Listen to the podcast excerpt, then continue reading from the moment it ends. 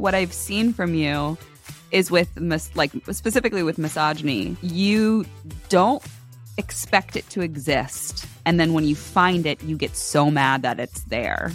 And I walk around the world expecting it to be everywhere. And then the moments that it's not present, I'm like, cool, look at this wonderful moment. I'm Margaret Kelsey, And I'm Devin Bramhill. and this is Don't Say Content. We recorded an intense episode. No, I'm not going to say intense. Margaret, what happened? Why are we here? I don't know. I don't know what happened. I was on cough medicine when we recorded this. So I want all absolution from whatever I was said or we said. No, but really, I think, uh, Devin, you and I um, recorded this episode specifically to kind of break our maybe our format a little bit and go way deeper and be way more vulnerable than we have been in the past. And I think that it's important because it's an important conversation and an important thing to talk about it because that most of the time we feel too uncomfortable to talk about it. Yeah. Right. But at the same time, I think that our hope and our maybe even worry about this is that people are going to listen to it. And maybe we were too clunky in language, or maybe they think we're talking about something that we're actually not talking about. Maybe it doesn't land. My ask for all the listeners is to just listen with an open mind. If you think some we got something wrong, use your nice words and let us know. If you empathize and sympathize with the the conversation that we're having, we would also love to hear from you if you've felt the same way.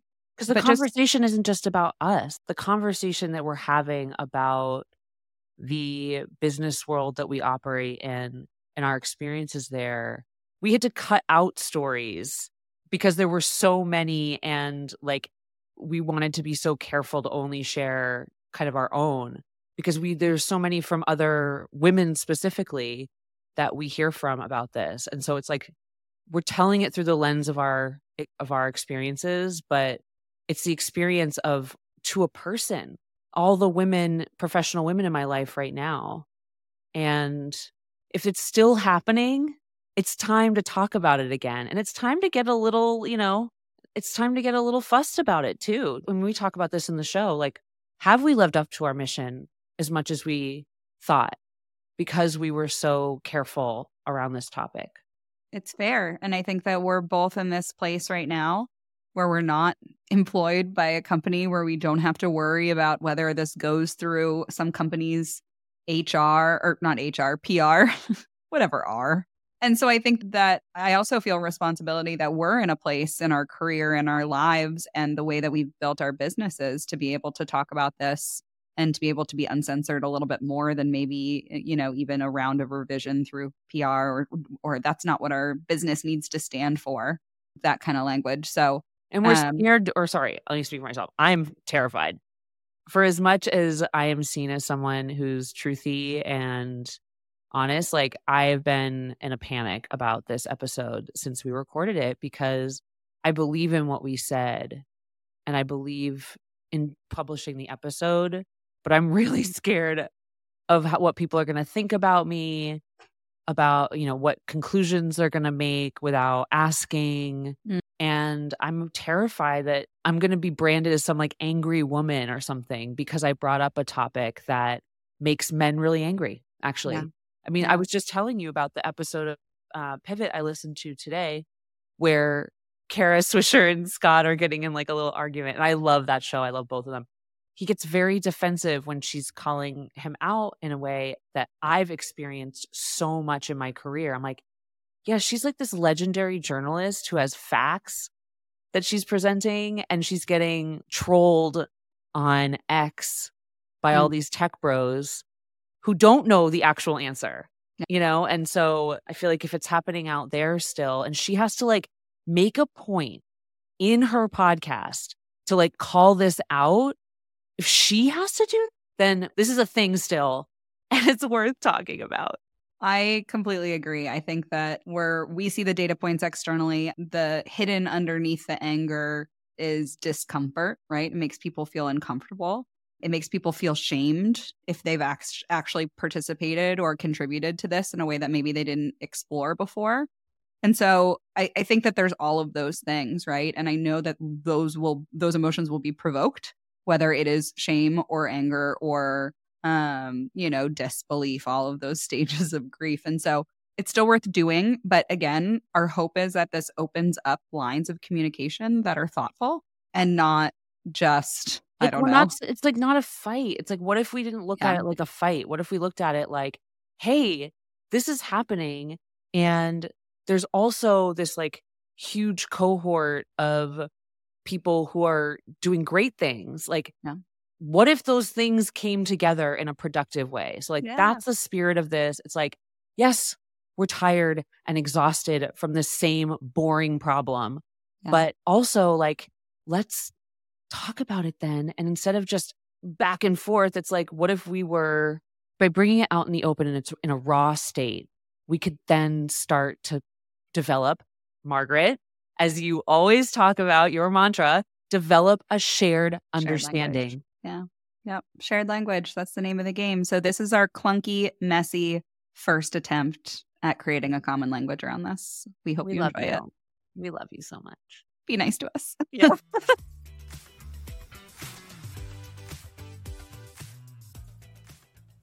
Hi. You're calling an audible today, Devin. We had a whole plan for today's podcast, and you are changing it. Margaret, how are you doing? How are you doing? There's a lot of moving parts these days. How are That's you doing, good. Devin? I have cancer. Oh gosh. That's not the first time I heard it. My No, oh you gosh know this was already. not the first time. It's just the fact that hearing you say those words. Second time in two years. Yeah. Weird? Unrelated. Unrelated, no history of cancer. And it turns out I'm like the healthiest person alive according to science. And you want to know something else? This is my favorite part, but also kind of the worst part. It's like such a rare kind of ovarian cancer that like 60 cases have ever been reported. Stop it. Like that's the way I chose to be special. Anyway, I'm not going to die. They caught it early. I'm actually very lucky. I'm going through chemo and it sucks. That's actually not what I wanted to talk about, but it is fact of me talking about it is part of what I haven't been able to get off my mind recently. Mm. And I've said this to you already, and I've said it to you behind the scenes. And I've said a lot of people, a lot of things to a lot of people behind the scenes. And I realized that the reason why I feel so bummed out about what I've done in the world thus far and why it's completely unfulfilling is because I keep being polite. People perceive me as someone who is more truthy and more honest. Mm. But I just keep coming back to this delus- disillusionment I've had around what I've done in my career. How, based on the experiences that I had this fall, nothing has changed. Nothing has changed. And I'm still playing by the rules. I'm still Mm. being polite. I'm like, oh, someone, you know, like someone did something to me in front of everybody else that was harmful but i can't say his name out loud because that's that's rude. That's impolite. That's unprofessional. I shouldn't call him out because that's not how we do it. And i've just always done that. Like even on this show it's like we wanted to talk real and like we have but we also really fucking haven't. This show has never been about setting things on fire. I just keep coming back to this thought that we're not allowed to talk about the things that happen to us a lot of the time Mm. because of how we will be perceived if we do it. But that just means that these things keep happening. Yeah. I think there's so many layers to this, right? You're talking about like your experience with people and can we talk about like our experience with people and can we whatever. And then you're talking about also life experiences too, right? Like the cancer thing. Like I know for a long time you were like, "Oh, I don't know if I ever want to tell the podcast that," right? I didn't want to talk about it because I was afraid that people would see me as sickly and I wouldn't get work and I have to support myself through cancer. Yeah. And you were seen as as a vulnerable truthy person to your point, but then there's so much that still it remains filtered. And I think about that a lot, which is like how human communication is inherently always filtered, right? There's ne- you're never actually getting everything, right? And I think it's an interesting thought exercise to understand what is the filter, right? For you, for Yeah. like understanding somebody else, what's their filter and understanding what can actually get through. And I think that's when it it tends to be most interesting to me is when it's somebody that is seen as vulnerable and a truth teller and a whatever and then they still have secrets. It's amazing. It's amazing. Yeah again i am not interested in setting off fireworks in the middle of a quiet street after experiencing the changes in the workforce starting in 2021 i saw how that sort of petulant screaming just it turned me off yeah. I don't want to do that personally. I don't want us to do that either. But when it comes to patterns of misogyny that have mm. not changed at all, at all, yeah, that continue to happen, it's like, at what point do we get to say, you know, this guy sucks. I've been afraid to gender our conversations because I'm afraid that people are going to look at me and be like, she hates men. I don't. I hate misogynist men who are meddling with me and my fucking queens all around me. And the fact that we, if we talk about it, we're yeah. angry, we're we must be bitter, hysterical. Yeah. Yeah. Overreactive, bitter. To me, it's it's still shocking to understand how much further we have to go. I look at what our moms had to deal with, what our mothers had to deal with, whether they were working or not. I mean, it was the 70s when women could get credit cards without having husbands' permissions, right? Like, we're not far enough away from all of this shit. Yeah, 1970s when women were first able to get credit cards without having permission from their husband. Like, we're so not far away from all of this shit, but it's still, and I think that the narrative is that we've, moved into this place of postmodern feminism where we've kind of solved a lot of these things, then you like just show up in the world and realize how far we still have to come. And it can be a little disheartening. Mm, uh-huh. I think I told you this already when I was in Austin. Yeah. And I was in a conversation among a group of people, professionals. This was a conference. I don't remember what the topic we were talking about was. It wasn't motherhood at all.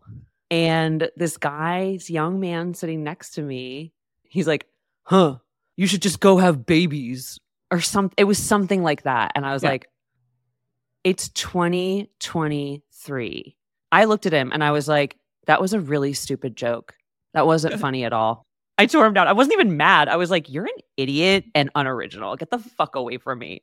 And again, it's like the thing that's hard to get across publicly and why I've shied away from it specifically on this podcast is I'm not mad anymore. Yeah. I'm really fucking sad. I don't know if cancer has made me like emotional and self reflective, but to be perfectly honest, getting two completely different types of cancer that are unrelated to anything themselves, my hist- my biology, anything, my lifestyle, it's hard to walk around and feel like anything is enough. Mm. And when I look back on my career and what I've experienced and what I've done, the success I have had thus far is completely and totally unfulfilling. Mm. I hate my career because it was stressful, it was thankless, it was underappreciated. I had to fight more than I got to enjoy. And I had to fight for things I was doing well too. Mm-hmm. And it makes me really sad because I tried really hard. I tried so hard. To me, being CEO was my chance to make a little bit of impact. And the thing was, I just ended up playing the same game. Mm. I left and didn't say anything again. Yeah. And the funny thing is, it's like each thing isn't necessarily this like big bombshell. It's a series of things that over time wear you down to make you think that the like shit you're being given is enough. You're like, am I crazy for asking for it to be more than what it is? Because you kind of get told sometimes they're crazy. How dare you ask for more? Right. Yeah. It feels to me like you are in this intersection of re examining your legacy you will have more years to build your legacy, but this is a good time to re-examine your legacy and like what did I leave behind, right? And at the same time, like it's probably not going to be the work that you have done so far. And that's a scary spot to be like, okay, well, what is what's the next like if my legacy isn't the work I've done, what is it going to be? I know what it is already. And it happened really fast. Yeah. I'm not leaving a legacy. I don't give a shit. What does a legacy is an egotistical pursuit and Mm-hmm. it doesn't for me it's not serving me. It never has. I don't give a shit. People can go figure out their own lives. That's all the coaching that we do. Think about it. Yeah. We're not solving like we're not there to solve their problems for them. We're helping them learn to solve their own by teaching them things through their exact the situations they're going through. Think in a different way or approach things in a new way that helps them solve them for themselves over time. And that's what makes it rewarding, right? You're like you're teaching someone to fish. And I enjoy doing that for work. I do. I really like helping people. You know that. So that's fun. But it's not the point anymore. The point is me. And what do I want to do in my life for myself to have fun? It's almost like in a very healthy way, I'm breaking up with the with I'm breaking up with the world. I'm like, you can figure your own shit out. I don't care young, old, like I'm like, if you pay me, I will do that in exchange for money. That is my like that is a thing that I do for my job. But outside of that, I'm breaking up and it feels so good because now I'm actually helping from the right place, which means that when I do help, I will truly I will be more impactful than I was before. I think that's huge. It's like setting the appropriate boundary with yourself over how much you will give and where you will give and what you deserve in response to what you give, right? And it isn't just about me. I think the reason why this has been on my mind is I've been talking to other several other women in my circle who as friends I've been helping them through I've been on their journey with them in the work world and getting more from their career and realizing that this game we're playing like the rules as you know they're all made up. So make up new ones. And guess what happens? People hate change and people hate losing power. So when you do these things, you should expect, and I am living proof, I've been yelled at my whole life. You're to ruffle some feathers. People are to be pissed. But the cool thing is, if you like internalize that in advance and you set a boundary, which is something I've learned, I've been learning really quickly from you, it's just like you set that internal boundary. It's almost like you're watching them through the like a screen and you're like, Yeah, you're like, oh, I don't have to let that in. I can just watch it. Like, is that true for me? Maybe not. Maybe I'll just keep it out there. You can do it. have fun. I used to do that sometimes. Like I, I learned this from my coach, Cecilia. It's the zero to one problem. The zero to one leaders, when they're having trouble letting go and they're getting involved, the strategy that she taught me that works every time is you get them more involved with their own idea. Oh, interesting. So how would that work out here? And what about this thing? They start to like get so frustrated. I'm like, you sound really upset tell me what's going on there. Like, do you need to take a break? Do you want to talk about this later? But what that does is like taking that approach, it's not a game, it's literally you protecting yourself Yeah. and staying centered while so the chaos stays out there. God, boundaries. That's the name of the game in 2023. The the new rules of life is boundaries. But I think that there's two of them, right? There's your internal protective boundary and then there's the external boundary too, right? You have two boundaries and I think that I always used to just think one. And then I also think the tricky thing about boundaries is people use them for to try to manipulate other people's behavior and it's not that. It's so easy to think about that, right? Like, oh, I'm going to have this boundary and then they'll change their behavior because I have this boundary. It's like no, no, your boundary keeps you safe regardless of what they choose to do. Yeah, like your boundary has nothing to do with them. It's all Yeah. about you. And what a powerful place. And not powerful like I rule everybody. over You're under the powers It's- in here. Yeah, it's not over under power. It's just Yeah. like strength. Yeah.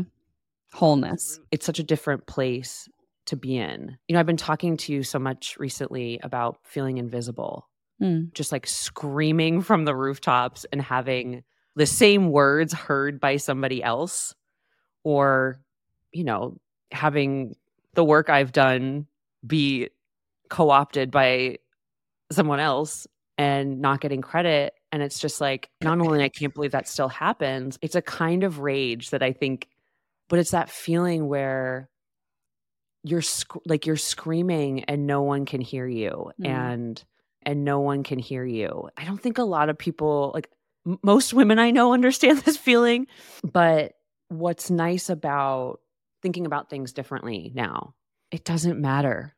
I when faced with a fatal fucking disease and the worst day-to-day living circumstances, like I did not I was not prepared for chemo. I am like an extremely high functioning person to the point where like I look fine right now and I my body is Screaming. yes.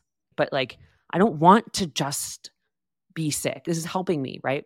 I don't take for granted living a long life anymore because who knows, I may not. And that was a great way to break me of a lot of old habits that were perpetuating all the things we've been talking about. It's like the perfectionism goes away, the giving, the pleasing people. And I realized like we can re-record this too because I feel like this is a giant monologue for me. So like let's review later. I'm like very Um, into this conversation. Okay, good. Well, I'm like very into it and I appreciate your vulnerability. I'm not in a place where I can share all of my vulnerability right now. Which I respect so much, Margaret. Like I've I know that feeling where you're like, I'll do it. I was reminded on this journey of discovering the next right thing of my life. All summer, I've been saying to you, tiny bit of context. Left Animalz last September, filled with projects and clients through the end of March when my big client was finished. And so I had some coaching, which I kept, but I took a break from taking on new work because I'd done all this, I'd done all this experimenting, trying to figure out what I wanted to do. So I took a little bit of time to step back, reflect. Yeah. And I thought it was going to be easier. And all summer I kept looking what at was going to be easier? finding like just honing in Oh. more detail what I who I- what Figuring out what you I wanna do. Yeah, and what I offer. And then the whole plan was, okay, I'll take a little summer off. I'm speaking at Inbound and MarketingProfs with Ashley in the fall, and the podcast is relaunching, so that's a good time to like come back out and say, this is who I am, this is what I do. Because I had never said, I just said I left Animal, and everyone's like, do you want to? Can you come here? Do you want to be my CEO? All throughout the summer, I was stuck. And you Mhm. saw that.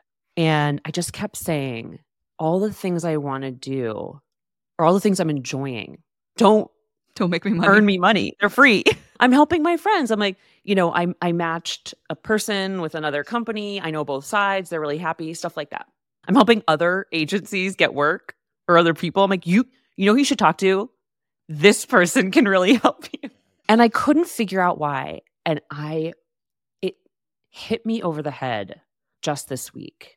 And it was I felt allergic, like repellent, fearful of having to live up to other people's expectations again.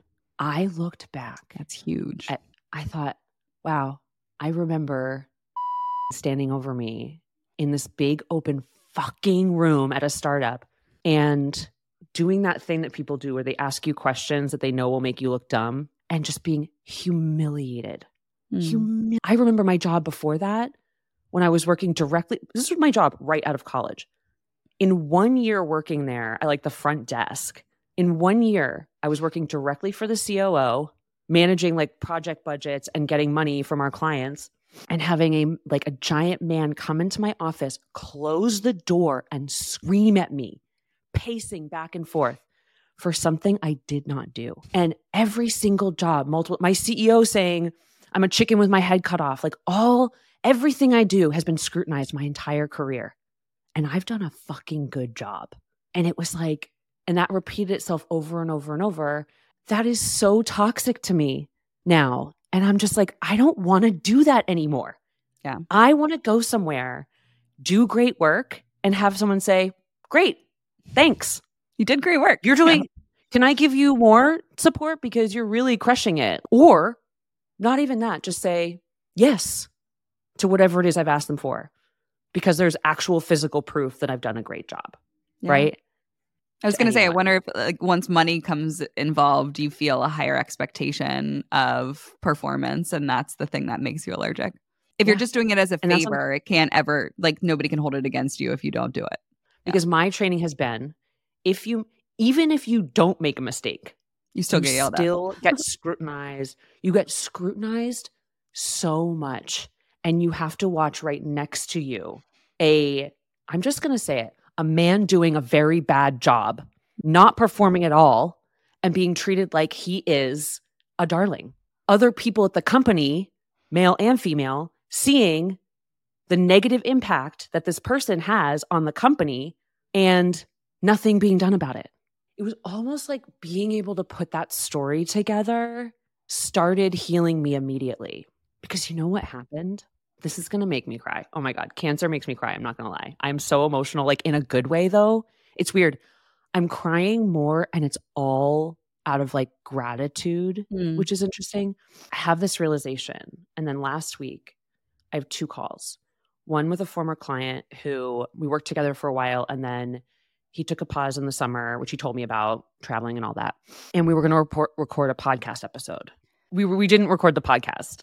He was like, Devin, we need to, like, there's all this stuff going on. Everybody's, you know, there's a lot going on in the world right now.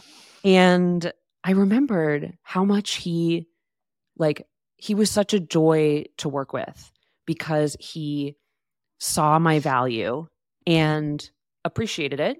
I felt like can't even describe it. It's like a warmth that I've never felt. Like, oh, I hired you and I'm glad. like, you know what I mean? Yeah. And so it was like that was really refreshing. And then a second person who my friend Kristen Kraft referred to me, who I knew I couldn't help with the exact thing that he was looking for. I was like, you sh- you should go hire this other person. But I was so excited about what he was doing. I said, look, I can't solve this problem for you. Mhm. This other person can. I'll hook you up. I believe in what you're doing. And so if you ever need anything, I am here to hire. Yeah. to pay me. And he was like, let's schedule something for next week. And I thought we were just going to do a deeper dive on the product. He's like, Devin, I want to pitch you on something. I, you get it. You're, like, this, "I like you're all. I was like, excuse me, baking powder. Um, We know And he- Devin loves someone trying to sell her on something. I was just like, oh, this this can be easy.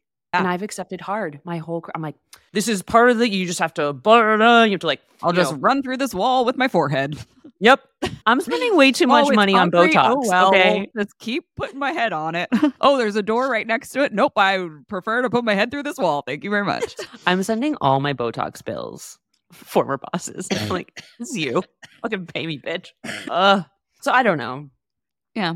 I just, Me either. I don't know.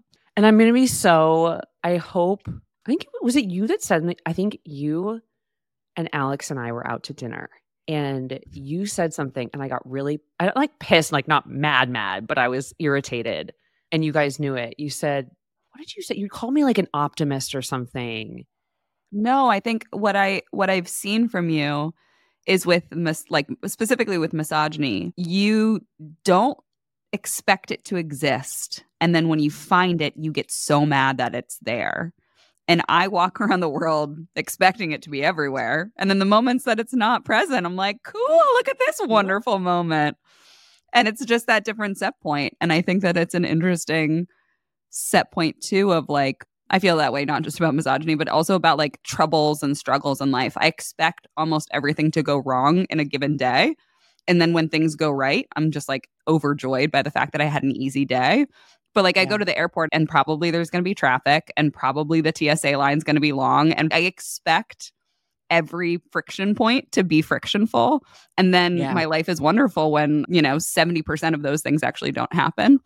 But the opposite can be really hard, I think, for you because your baseline expectation is everything is joyous and wonderful. And then like those moments that they're not really rock you. Yeah. Which isn't a conscious thing, by the way. Because No, I know. that's probably what makes it so hard. It's like ingrained in me. Mhm. But I don't think expecting it is any better. It's like it's clearly day to day. It is a mechanism by which Yeah. like helps you stay calm and e- Well, the issue is if you expect to see it everywhere, it's one of those things where it's like if you have a hammer, everything looks like a nail. And so if you expect to see it everywhere, it's like a little bit of that, right? So you have to be careful with that. Is like, am I seeing it where it doesn't actually even exist, right? Because I'm so used yeah. to it being around the corner. But at the same time, it to me feels like that it's the armor that I choose to wear, right? I feel like we're both wearing just different styles of the same armor. It's not just male perpetuated. No. Oh Women, oh God, the, no. the number, I think the most, actually, I think this was probably the most heartbreaking thing. And I, again, I I live in a bubble, a good bubble of strong women who get it. But uh-huh. there's a lot even now of women perpetuating that same stuff and it that really breaks my heart. Like people who have it and then they just sort of choose to lean on people they don't guys they don't need. That's the thing is the system is built in a hierarchy and then women will default to thinking that participating in the system gets them a better spot than other people in the hierarchy. They might not be they might acknowledge that they can't be at the top but participating in the system means that i'll be better off than it's all this over under idea and it's all hierarchy. Mm-hmm. And, and women will participate myth. in that too. It's not even really gendered it's just hierarchy. Like no it is also gendered. I'm focusing on gender because that is the perspective where I have experience. Mm. And so I don't want to leave out that is why it's we're so talking funny because I feel that. like historically you've always been like trying to not exactly not gender the podcast. And so I feel like I put in those things to like make sure that like you and I are speaking the same language. And now you're like, fuck it, no, it is gendered. It is. But that's the thing. And so over the past two years, I've read several articles about the volume of women leaving C like C level positions of their own like of their own volition, earning by some miracle actually getting a senior title, a, title of power, being in the C suite, absolutely does not increase your impact or change anything you're just in the same exact situation, only like you're still not listened Worse. to and yeah. you're not fixing anything below you because you still fucking can't. And the reason why I want to say this out loud is that you can't fix something if it's invisible or if you've buried it. If we can just say the words out loud and accept that it's a thing and stop being angry and pointing fingers then we can start to make a difference. Yeah. Men aren't bad, but we have a system in which a bad behavior is being perpetuated. And there's a lot of shitty men in that system doing things that are objectively wrong and they're not being held to account because to do that means you have to call them out and nobody wants that because they're so fucking afraid. Yeah. Of whatever that system that is. Crumbling. Have you read that book for the Love of Men. It's by Elizabeth Plank. I'm reading it right now, and it's yeah. literally about this. It's about how like patriarchy and misogyny affects men negatively too. It does. And yeah. here's the thing this has been my greatest disappointment. I, in my entire career, I wanted to move up and have these ch- new big challenges. I wanted to be a leader. Guess what? This is a glass house. I'm surrounded by fearful people everywhere. Every system that we have, from the way we fund things to what the the way those the startups are counseled to function. To every single thing all i see are people who are too fucking afraid to try something that's actually new. They're all making fear-based decisions and i need you to know it's fucking boring. And you know the opposite of a fear-based decision is a love-based decision it's right? bravery and curiosity and it takes bravery and curiosity to to experience love. When I set our values in or reset them at Animalz when I became CEO, curiosity and bravery were my two and I've kept them because it takes bravery to be curious. It takes bravery to look at a system that in a lot of ways designed against you and try to do something that serves you, that's different, that you believe in. And the problem is when that system is filled with people who haven't faced actual adversity mm. in their personality, their accomplishments, they are fragile. Yeah, One tiny bit of criticism and they yeah. crumble. Yeah. They can't fucking handle it. And so just coming at them with a normal level of feedback or challenging, that's why we get called hysterical. because they can't fucking handle it. Oh And I'm God. like, there's so much here. I could talk to you forever about this. And to me, it's it's like living that unexamined life is so toxic. And women have examined every parts of ourselves. We know where all of the bits are. We know where the childhood trauma lives. We can talk about it with people. We can share our emotions. We're always getting better. And then there's like a subsection of the population that's just fucking not examining anything. And it's like, how do we ever talk to each other? You know? and those subset, at least in our industry, because it's very small, so it's easy to see them. Nobody challenges them. They just say stuff that's like banal and interesting, and everyone falls all over themselves. I'm like, they didn't say anything. Like, They didn't say anything. And it's just like, this is everyone. This is on everyone. All right, everybody. Thanks for listening to our season three finale. We'll be back in February for season four, and we can't wait. Definitely expect more conversations like these.